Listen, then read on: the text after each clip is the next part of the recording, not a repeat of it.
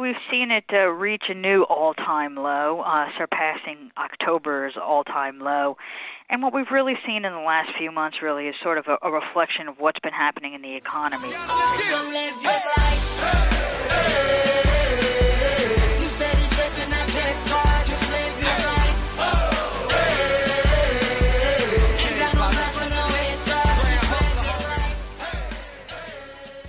Hello and welcome to Planet Money. I'm Adam Davidson. And I'm Alex Blumberg. It's Tuesday, December 30th at 4 p.m. That was Lynn Franco you just heard talking. She's the director of the Conference Board Consumer Research. And she was talking about this month's consumer confidence number and how it's at an all time low, uh, which is especially troubling because it had increased slightly in November, so people might have thought that things were getting better. And Alex, I got to say, this is one of those phrases you hear all the time consumer confidence rose or consumer confidence shrank. I feel like this is Planet Money's. This is what we got to do, right? We have to explain what that means. Take it away, sir. All right, because I was confused about it a while ago, and I decided to find out. And what I learned is this there's this, it's not a government organization, it's the uh, conference board in Michigan, and every month they call about 5,000 people and they basically say, how do you think the the economy's doing? Do you Right. think it's going to be doing better or worse in six months? And they take all that data and they come up with a number that shows are people more optimistic or less optimistic. I also learned that there's a lot of people who think this is a ridiculous number. It means nothing. It's not like unemployment or GDP where there's an actual real world equivalent. It's just the views of some people and it doesn't really mean anything. Other people say, no, no, it means a lot. I say we sit out whether it means a lot or means a little, but just when you hear consumer confidence, think survey of people asking them how's the economy doing and how's it going to be doing in the next few months. and that is not the only gloomy news. Um, the S and P Case Shiller House Price Index, which tracks home values in 20 U.S. cities, says that home values fell at the fastest pace on record uh, this month. They're off an average of 18% from a year earlier and off 23% uh, from the peak in 2006. So basically, if you bought a house for 400 grand two years ago, it's now worth 300 grand On average, something like yes. on average. Some right, which- places worse, some places better. Yeah. Right, right. Like if you if you were in Dallas, which had the smallest decline, it's only down a tiny bit. But if you were in Phoenix or Las Vegas or San Francisco, then it's down even more than than, a hundred grand. Right, and that was Um, one of those little notes that was in this that was in this report that I was actually a little surprised by. They had the the the, the worst cities basically for house price declines, and it was Phoenix and Las Vegas, which I feel like I was a little familiar with. But then San Francisco was in there also, which I was a little surprised by. Yeah, Um, that is surprising. Yeah, their their Um, home values are off over thirty percent. I mean, it, it's upsetting, but I feel like every week we're like reporting, okay, worst house prices decline ever, worst consumer confidence ever. Anyway, so- Right. Maybe it helps to know that the um, that the misery is spread out around the globe. Uh, You're talking about our Planet Money indicator, eight Yes. point one. Eight point one. That is the percentage by which Japanese industrial output fell during the month of November. 8.1%. So so if you think of all the factories in Japan, how much stuff they made, in November they made almost 10% less stuff than they did in October, which is the biggest fall off. That's that's that's just a huge fall off, the biggest ever since Japan started recording how its factories do. It, just a, a, a shocking drop off for Japan. Right, it's the, and and they started recording this stuff in the 1950s, um, and we get this information from this research note from Danske Bank, which is a Danish bank, and um, this research note is sort of um, sort of unusual. I think, Adam, uh, you get a lot of these things, right? These research notes. Yeah, I get every day. I get hundreds of emails from from banks and researchers, research companies, and others, just saying we're analyzing this part of the economy or that part of the economy, and um, uh, they send them out to investors and to the media and to other people. And and, I'm and I'm betting that I'm not going out on a limb here when I say that they're not the most. They're, the language is pretty dry, sort of like investment decreased over Q4 by this amount, et cetera, et cetera. That's yeah, I mean, some are literally just numbers. Others are like the tersest, most dry sentences you've ever seen. But not this one, not today's Right. report on Japanese industrial output. As our friend and colleague David Kestenbaum pointed out, he pointed out that this report has the most exclamation points he's ever seen in a financial research report, which might a be bank. a new, which might be a new uh, Planet Money indicator that we can start the the, uh, the the exclamation point index. But there are not one but two exclamation points in this report, which is only two pages long, by the way. So, and I'm just going to read one, one per page. One per page. So this is a yeah an exclamation per page rate of one. Um, so. Uh, and I'm just going to read one here. It says industrial production will have contracted close to 20% during Q4 08. How does that sound? That sounds good. it? Yeah, I, I was always taught to write it so you don't need the exclamation point. Right. Um, you know, actually use words that convey um, a sense of drama, but rather than just a punctuation that conveys a sense of drama. But what, they're, what are they saying? They're just basically saying that They're saying this is nuts. That you never, ever, ever in any modern economy see. You know, all modern economies, there's bubbles and bobbles, and you know, sometimes factories make more stuff, sometimes they make less stuff. But for them to make eighty percent as much stuff in a short period of time, that is, it just never happens. It's just crazy. I mean, that means if you went to every factory in Japan, on average, like one machine out of five isn't working, or one guy out of five isn't working. Um, you know, and it shows that basically what we already know, but it's just yet another dramatic example that the global consumer is not buying stuff, factories are not making stuff. It, it's it's shocking. Right. Which uh, brings us to um, our, the next uh, segment of our report, which is um, Barack Obama, basically. Um, I think nobody's more aware of the gloomy economic news than him. Uh, I'm sorry, than he.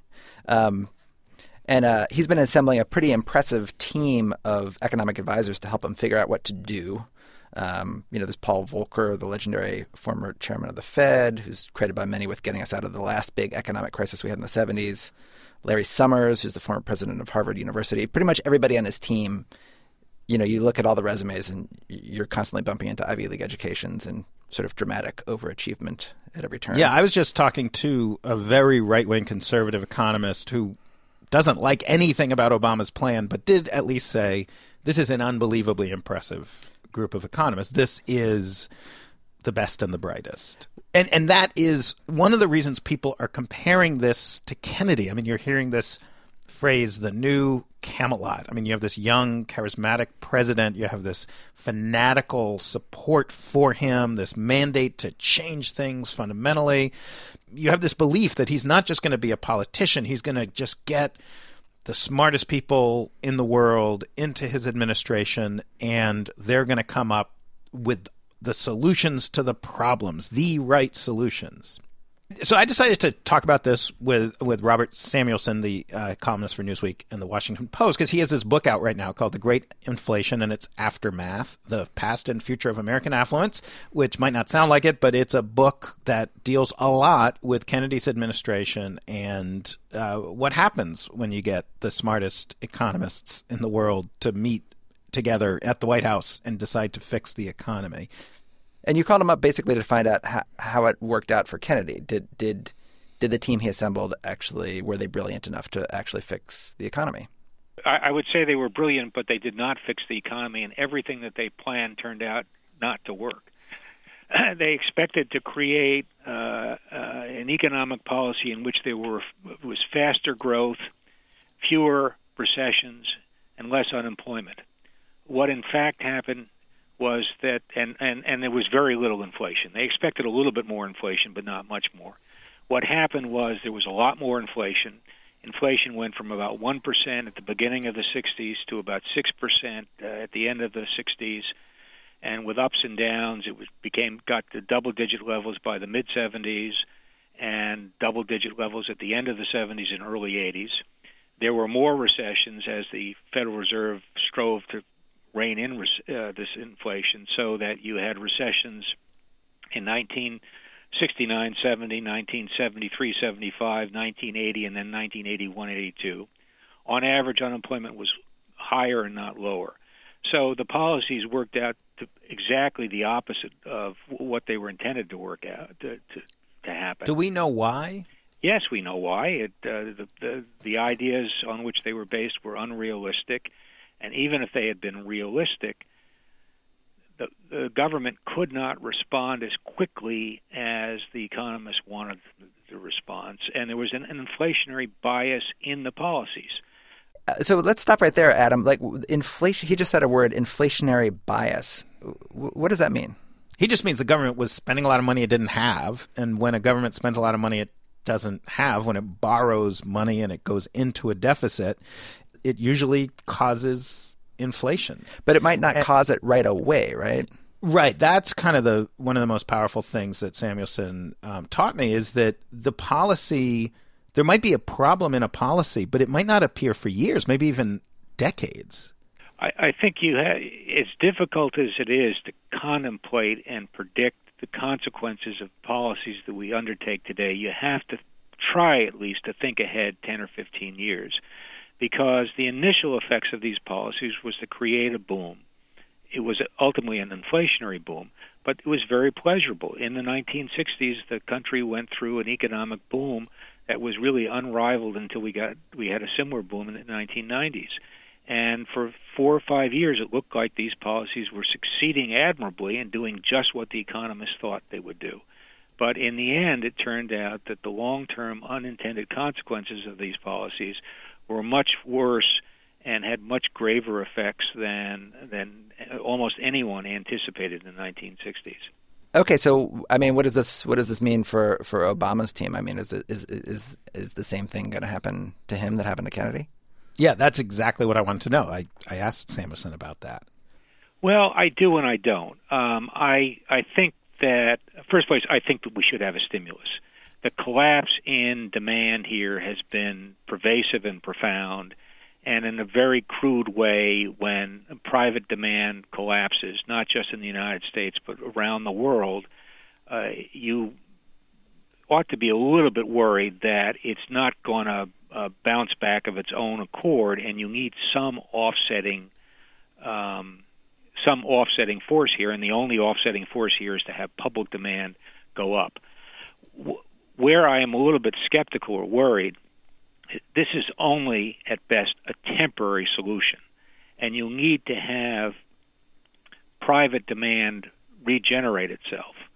And we're not seeing much talk about the policies that are needed to do this, which are difficult policies. The first, uh, you you need to find something in the United States to offset the collapse in consumer spending, or at least the decline in consumer spending.